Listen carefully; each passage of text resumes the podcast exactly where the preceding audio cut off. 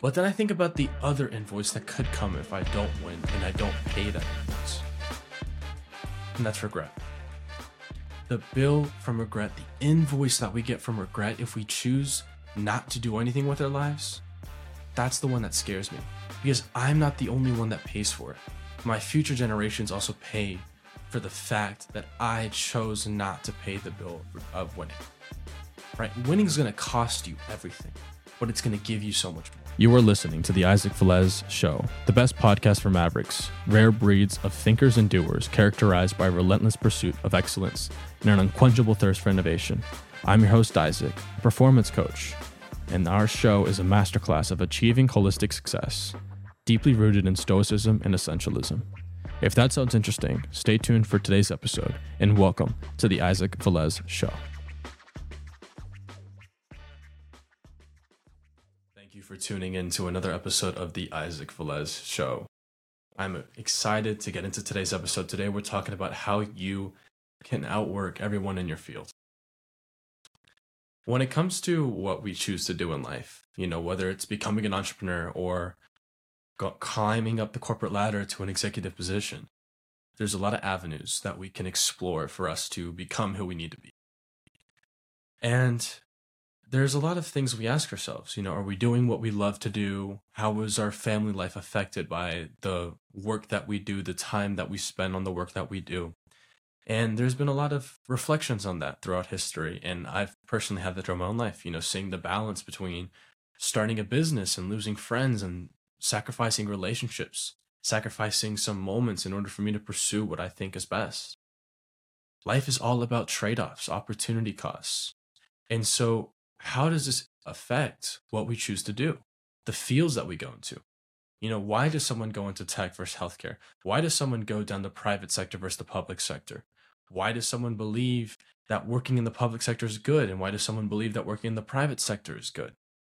right? These all these things that are shaped by the perspectives of how we grew up and the things that we learned. And I know for me, I've asked myself the question, you know, would I want to be in a public light, you know, going for public office, trying to make amends by changing legislation? But then there's a flip side of, you know, making money in the private sector to lobby and influence the public sector. And so the reason I want to bring all this up is that all of this is context based perspective, right? All of this is based on our own experience based on what we want to do and what we believe is right and fair and just. But the thing of the matter is, how do we actually get to the respective place within the field that we choose? Right? If you choose healthcare or tech, or if you want to go into a startup world, or if you choose to go into the corporate world, there's a couple principles that remain the same across all of these platforms. And one of those is work ethic. One of those is how hard you choose to work, how much time and energy you invest in what you choose to do. And so a lot of us want what's best for us. I mean, that's inherent. And I know for me, I want to make sure that I'm shooting for the stars. Like, I only want the best of the best. But the more that I ask for, the bigger the price that I have to pay. Because I think of it this way winning writes you a bill an invoice. The more you want to win, the bigger that invoice is going to be. And there's going to be a day that comes where I have to write the check for that. The big check, right? I'm running small checks every day to sacrifice, you know, what I do in order to win. But there's a big check. But then I think about the other invoice that could come if I don't win and I don't pay that invoice. And that's regret the bill from regret, the invoice that we get from regret if we choose not to do anything with our lives, that's the one that scares me because I'm not the only one that pays for it. My future generations also pay for the fact that I chose not to pay the bill of winning. Right? Winning is going to cost you everything, but it's going to give you so much more. You know, a lot of times, especially when I was working on the clothing startup that I that I had, it was tough because again it was like you had a successful launch you had a successful campaign it worked but now you got to take that money and reinvest it back into the inventory for the next launch and so all your wins were risked again if you if you've ever played poker you know how that is like you you you kind of like shed a few right you're losing chips just because you have bad hands and then you win big and then you do the same thing over again. But it's a race because you're losing chips every time that you can't play that hand because you're just calling the initial thing. And so you're losing 50, 50, 50, 50. You win 500 and now you're up positive. But for some people, that margin gets so slim that it scares them. And I know that it scared me because I'm like, like it worked, but I don't know if I have enough to make it to the next time. And a lot of people, and this isn't just business, there's a lot of people in the world that live paycheck to paycheck, right? This one meets enough to make the end of the month, but then they need the other one. Otherwise, they don't have anything else they can do. And so that's the price of scarcity, where the resources are too thin and it's just not going to add up if you don't have that next incoming thing. But what's the flip side? What's the cost when you have enough or when you are at the top? And that's the price of, of winning. And that's the trade off that you don't get to do everything. I believe that we can all do anything that we choose to do, but we can't do everything because we simply don't have the time available for us to do all the things that we want to do. And maybe there is enough time, but we can't do everything well if that is the case. And so, where has all this, you know, build up led us in, in today's conversation? Today's conversation is about outworking everybody in your field. It's about committing to a higher version of ourselves so we can do what we believe is right. You know, last night I decided to, you know, go outside of my patio, light a fire, and just think. Sometimes I just like to relax and think, and, and a fire is a great place to do that. When I'm sitting here, just reflecting on the fact of, you know, the stressful moments and stuff like that, you know, I go back to this past summer. And I mentioned it in a couple episodes ago that summer for me has always been a very heavy period in terms of my mental state. Because everything feels like it just weighs a little bit heavier and the pressure and the uncertainty just starts to creep up a little bit. And on the flip side, I really do love the winter months because the winter months I feel so much more locked in and just ready. And I just feel like, again, like I'm ready to go, I'm ready to take risk. And it's just like, I feel like I get a lot more stuff done. And a lot of that's belief, sure.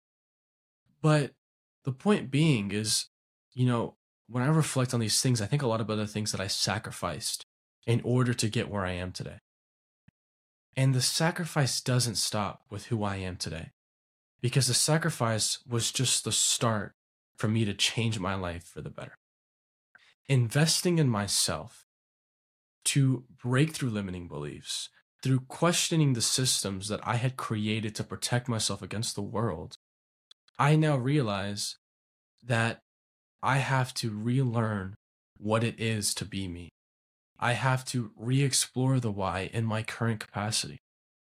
And a lot of life is self questioning, not self doubt, but a next evolution of self understanding.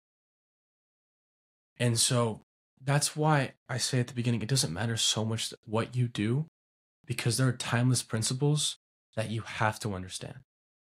And if you're someone like me who has these big visions for themselves, for the family, for the world, even, you don't get to make that choice unless you're willing to commit to a higher version of yourself. And committing to that higher version requires you to be the hardest worker in the room. Now, hardest worker doesn't mean aimless work without strategy or tactics.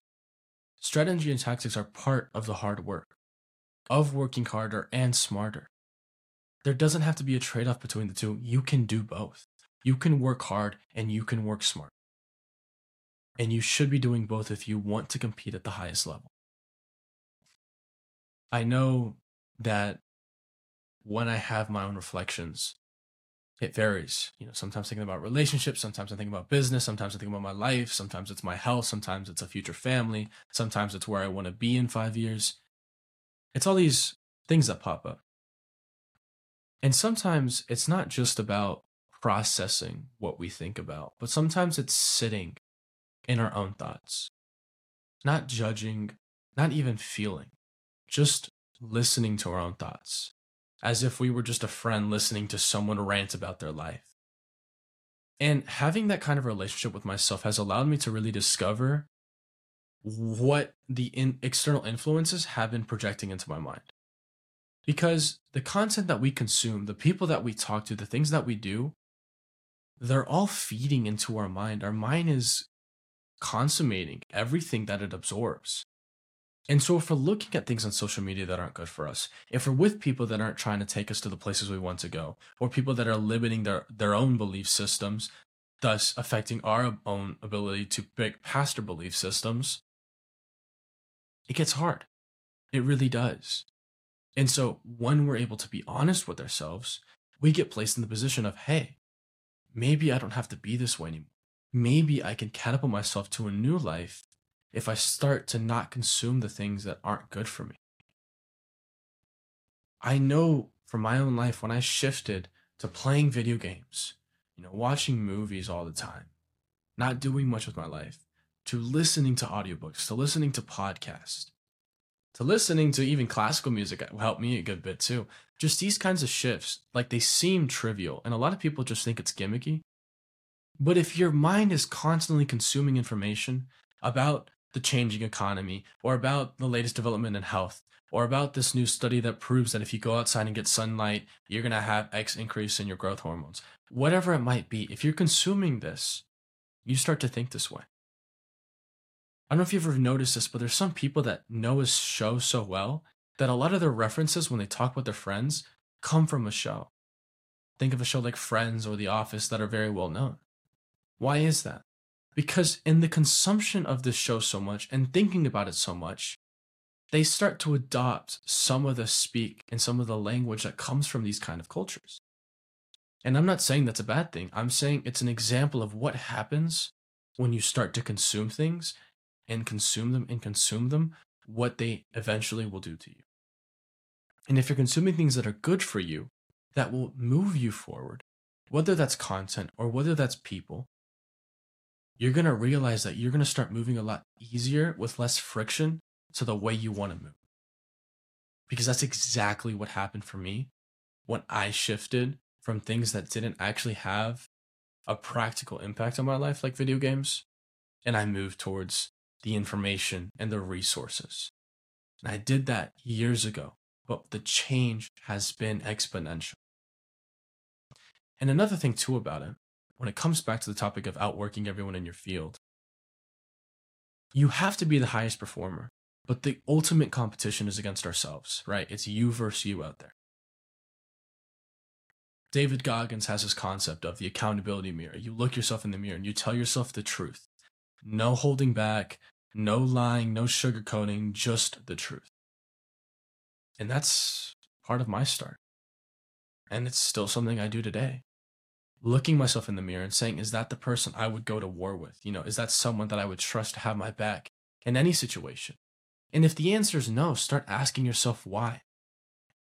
Because I've found that the starting point of being able to acknowledge that you're not okay is the only way I've been able to actually make an impact on that. Because I can't change something that I don't acknowledge as a problem. Because you can't solve a problem you don't have. And so you have to first accept that you have a problem, and then you can start moving and solving and acting upon that problem. And so, if I'm saying anything to you today, let me say this. You have a chance to change the world in only a way that you can. Now, maybe you don't want to change the entire world order, and maybe you can't. Maybe I can't either. But maybe there's something that you would like to see done better, or at the very least, you want to live your best life. You're going to have to commit and work harder than anyone else thinks is rational in order for it to become real. Because that's the price of winning, is giving all of yourself to what you want to win for. And if you ask yourself the right questions, that will be the most meaningful thing you can ever do. And if you fail to ask yourself the right questions, you might give yourself to the complete wrong thing. And it might be very hard for you to deal with that reality. So I know for myself, ask myself the questions that are mattering to me, that tell me the things I need to know about myself. And then I need to go out and do those things. And I'll be honest, sometimes I still struggle with execution, but the thing that I'm working on is continuously building on that execution. I know my strengths, but I see these weaknesses like execution and like implementation, and I start to deal with it. And you start taking steps to remedy the weaknesses because you're not perfect. I'm not perfect. And now that we know that's the case 100% of the time, we can move forward and start just being our best selves and stop worrying about a perfect version that will never happen. I hope this was helpful. I appreciate your time. I will see you all on the next episode of The Isaac Velez Show. Veni, Vidi, Vici. I came, I saw, I conquered. That concludes today's episode on the Isaac Velez Show. If you enjoyed this episode and it provided you with value, we appreciate it if you would leave a review on Apple Podcast and Spotify and share this episode with one person. We are grateful for all the support that you provide, and if you are serious about improving your life, check out our coaching at www.isaacantoniovelez.com. Until next time, that's it for today's episode.